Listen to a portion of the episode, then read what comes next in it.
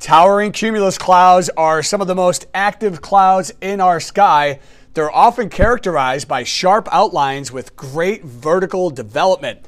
Because they are produced by and primarily composed of strong updrafts, they are typically taller than they are wide, and these cloud tops can reach up to 20,000 feet or more, or even higher in the tropics to the south. Cumulus congestus or towering cumulus are often formed by the development of cumulus mediocris clouds, generally, although they can be formed by castellanus or stratocumulus clouds as well. In any case, they're really cool.